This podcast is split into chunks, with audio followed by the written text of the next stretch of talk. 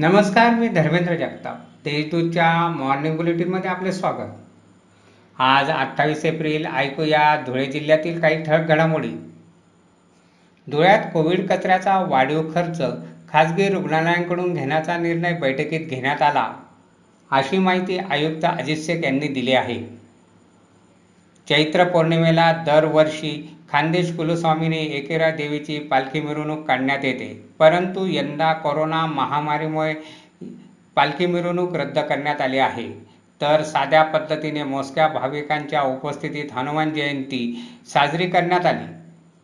साक्री तालुक्यातील पिंपणेर येथे वृंदावन नगरात भर दुपारी चोरट्यांनी घराचे कुलूप तोडून तीन लाखांचा मुद्देमाल चोरून नेला.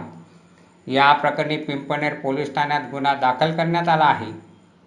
शिंदखेडा तालुक्यात कोरोना रुग्णांची संख्या वाढली आहे.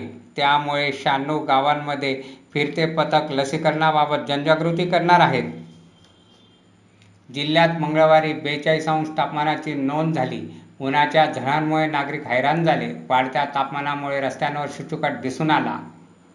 साक्रीत तालुक्यातील दुसाने येथे गेल्या सहा महिन्यापासून प पशुवैद्यकीय अधिकारी येत नसल्यामुळे संतप्त शेतकऱ्यांनी पशुवैद्यकीय दवाखान्याला कुलूप टोकले व शिपायालाही घरचा रस्ता दाखविला.